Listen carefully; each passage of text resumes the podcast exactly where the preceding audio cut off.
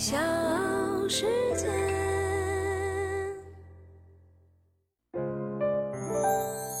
大咖故事，故事舅舅，越说越有。我们生活的这个地球有七十五亿人口，而一百米能够跑进十秒的，不过一百三十四人。毫不夸张地说，比登天还难。在这一百三十四个人当中，只有三个黄种人跑进过十秒，而这其中之一就是苏炳添。我是唐莹，欢迎收听今天的大咖故事。我们今天呢，要和大家一起来聊一聊亚洲第一飞人苏炳添。如果你喜欢我的专辑，欢迎订阅，同时呢，也可以搜索主播唐莹加关注，在评论区你也可以留言点播你想听到的大咖故事。八月一号的晚上，东京国立竞技场奥运会男子一百米半决赛当中，即将三十二岁的苏炳添霸气地冲线了。场边的计时器上红色的数字异常醒目，九秒八三。比赛发枪，苏炳添起跑加速不错，苏炳添领先，顶住，苏炳添加速有了，苏炳添加速保持住，苏炳添冲刺，哦，应该是小组前两名。这组非常接近，但苏炳添应该有了。苏炳添这一枪跑得完美，非常棒，他自己已经提前开始了庆祝。这一枪苏炳添从起跑开始，每一个细节都非常完美。苏炳添小组第一，苏炳添创造了历史，他成为了第一个进入奥运会百米飞人决战的黄种人，创造了中国田径新的纪录，而且他跑出了新的亚洲纪录九秒八三。天哪，马上要到三十二岁的苏炳添，你永远不知道一个老将他的潜能在哪儿。九秒八三是个什么概念呢？这个成绩放在博尔特的时代也是有机会冲击奖牌的。五年前的里约奥运会，加特林拿到银牌的成绩也不过是九秒八九，放在二零零四年雅典奥运会，九秒八三是直接可以夺冠的成绩。九秒八三意味着不到一秒钟，一个滴答就要跑十米。这个成绩不仅刷新了苏炳添的个人生涯最好成绩，而且也是这个项目的亚洲纪录。难以想象，一个黄皮肤的亚洲选手能够在黑人统治的短跑项目中巍然屹立。苏炳添一九八九年出生于广东省中山市，和其他的短跑选手相比，他并不占优势。田径圈公认短跑的黄金身高是一米八零到一米八五，牙买加闪电博尔特身高一米九五，而苏炳添是个小个子，他只有一米七二。在初中的时候，苏炳添和短跑结缘，上初二他为了逃避留校补课，去参加了学校的田径队。二零零四年十二月，苏炳添被中山市体育运动学校录取，开始接受系统的专业化训练。二零零七年的时候，苏炳添进入广东省队，师从我们中国田径第一个全国百米纪录创造者袁国强教练。两年之后，苏炳添又进了国家队。在国家队期间，苏炳添获得的荣誉可以用妖来形容。二零一二年在伦敦奥运会男子一百米比赛当中，苏炳添名列小组第三，晋级半决赛，成为了中国短跑史上第一个晋级奥运会男子百米半决赛的运动员。二零一五年国际田径联赛尤金站，二十五岁的苏炳添一鸣惊人，在男子一百米决赛当中以九秒九九的成绩震撼了整个田坛。更让人兴奋的是，从这一天开始，我们黄种人正式跨过了十秒速度的门槛，苏炳添也成了第一位把名字镌刻在这座里程碑上的亚洲飞人。二零一五年五月，国际田联钻石赛联赛尤金站，苏炳添以九秒九九的成绩夺得男子百米季军，成为黄色人种中第一个跑进十秒大关的运动员。你到达这个境界十秒，其实对于很多人来说都是，包括专业运动员，包括世界上面顶级的运动员来说，它都是已已经是一个门槛嘛，都。但是你再想进步零点一，那确实就很难，因为。差不多到达极限的时候，你再想进步一点就非常难。当苏炳添每一次有所突破的时候，都有人说这已经是他的极限了，甚至是亚洲人的极限了。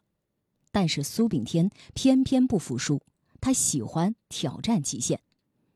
二零一八年六月二十三号，苏炳添在马德里跑出了创造历史的九秒九一。同年的六月三十号，他再一次复制了九秒九一的奇迹。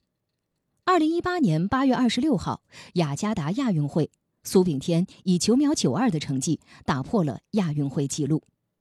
今年的四月二十四号举行的中国田径邀请赛华东赛区男子一百米的比赛，苏炳添以九秒九八的成绩夺冠，这也是二零二一年赛季世界第六好成绩，亚洲第一。在今年的六月，二零二一年全国田径冠军赛暨奥运选拔赛上，男子一百米的决赛，苏炳添再一次跑出了九秒九八的成绩夺冠，这也是他第七次跑进十秒，而这样的极限表现也并不是昙花一现。几个月之后，苏炳添就在家门口的北京世锦赛上，再一次创造了百米九秒九九的好成绩，成为了历史上第一位进入世锦赛男子百米决赛的中国人。和两百米比赛不一样，选手在起跑的过程当中小差一步、起步失误，还能在弯道或者是直道中补救回来。而在一百米的赛道上，从第一步到撞线的最后一刻，每一个细节都要尽善尽美，每一个 零点零一 秒的提升背后，都是数不尽的汗水和对细节技术的把控。作为屡次打开男子百米十秒大关的亚洲选手，苏炳添对每一个细节都有严苛的要求。他有一个小习惯，就是在每次比赛之前，总会随身带着一卷小皮尺，仔细地测量起跑器两脚之间的位置，调整起跑器，然后一跃而出。而这一次的百米决赛也是如此，拿着小皮尺量着起跑器和两脚之间的距离。光是起跑这一步两步三步，苏炳添每天就要练上上百次，而他的这种起跑被称为爆发式起跑。依靠大腿肌肉的爆发力，主动力脚用全力蹬出，与身体形成一条直线，与地面形成四十五度角，就像一头看到猎物的豹子向前冲去。这种爆发力极强的起跑方式被称为爆发式起跑。他的教练袁国强对爆发式起跑做了介绍。他这个动作就是因为美国那个学校，他教橄榄球运动员嘛，橄榄球最关键就是三十米的启动，所以他们的动作很简单，能快就快，就不能有太多的多余动作。前面一两步，小腿不要勾起来，直接就出去，拖着地面，贴着地面出去，确实是很快。不仅是比赛，平时的训练他也如此，这样一遍又一遍地重复着，以求获得最佳的起跑速度。一马当先的背后，是苏炳添对每一个细微之处的认真对待。任何一个职业运动员都摆脱不了伤病的困扰，苏炳添也不例外，他也有低谷的时刻。进入到二零一八赛季之后，苏炳添职业生涯起了波澜。二零一九年六月，苏炳添在一次上肢力量训练中，左肩出现了伤情，随后密集的比赛也让他的腰肌劳损非常严重，也直接导致这位即将迈过三十岁门槛的老将竞技状态的下滑，无缘当年的多哈世锦赛男子百米决赛。到了二零二零年，突如其来的疫情又导致东京奥运会延期。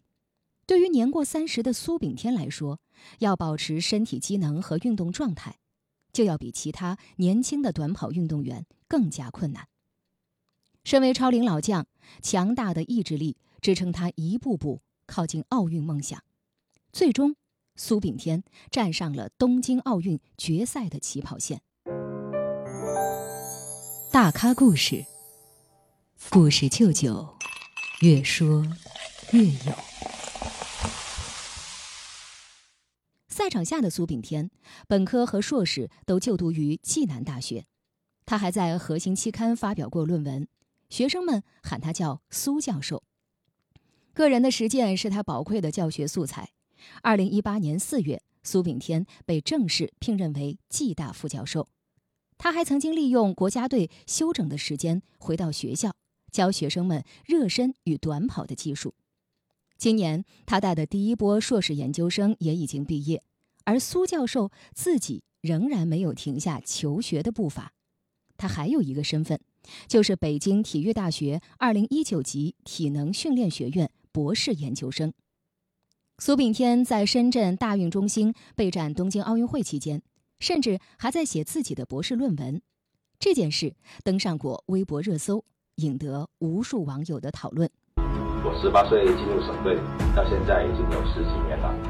我一直想把自己的一些训练还有比赛的经验，以及我对我国短跑的发展进行一些总结。在读硕士的时候，还有我在暨南大学体育学院当老师的工作经验，让我更加想去完成这两个门的想法。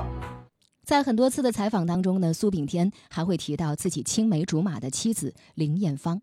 他们的爱情故事更是羡煞旁人。谈到二零零二年初中军训时的初见，他的妻子林艳芳曾经回忆说，笑容灿烂的苏炳添是最引人注意的那个。在那个纯真年代，苏炳添也像其他男孩一样，会用玩闹、传小纸条等招数来吸引女神学霸的注意。二零一七年十月十号，他们走进了婚礼殿堂，结束了十五年的爱情长跑。而后他们迎来了儿子小天天的降生。苏炳添平时喊妻子叫芳姐，而对方则喊他叫天天。作为外人，很难把这个称呼和奥运赛场上那个追风的男人联系在一起。林艳芳曾经说，她无论去哪儿都会跟我汇报，十几年一直都这样。大咖故事，故事舅舅越说越有。目光再一次回到东京奥运。在东京奥运延期的这一年里，苏炳添没有参加一场比赛，而是专注于调整状态，努力恢复到巅峰的竞技水平。今年重新回归赛场的他，表现出不俗的竞技状态，甚至已经在本赛季取得了两次破十的佳绩。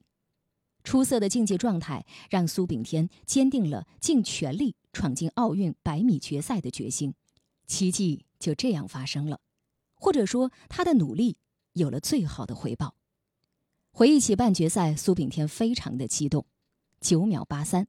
苏炳添说：“我一直觉得我们中国人能够跑到九秒八五，即使我做不到，我也希望后面的人能做到。”在赛后，刘翔第一时间在社交平台发布了苏炳添的比赛视频，发文祝贺苏炳添。而创造历史之后，苏炳添也再一次感谢领路人刘翔。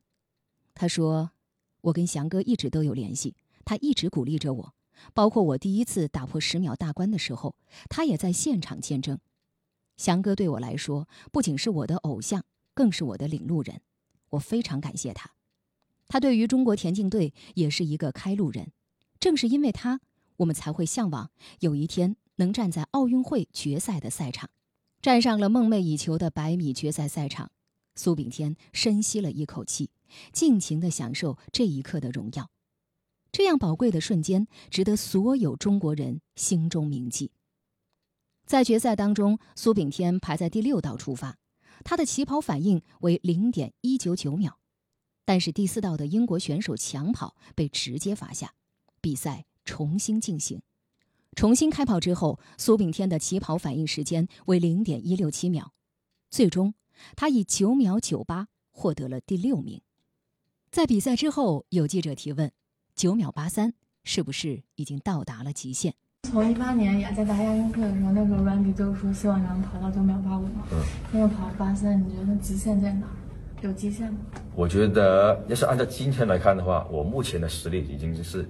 真的是极限了，但是要是你说要完美的来说的话，我估计最后十米，要是我不将能够就是很平顺的爬过去，有有力量感那种哦，可能九秒七几的那种。哇！但是我可能很难做到了，对我来说已经是，因为你不可能在一百米上面跑得完美的。但是今天在这种情况下，呃，首先是气氛、天时、地利、人和，还有加上对手对我的这个刺激，然后加上自己的精神状态、面貌各方面集中在一起，才能够创造一个非常好的成绩，不是说随随便便就可以跑出来。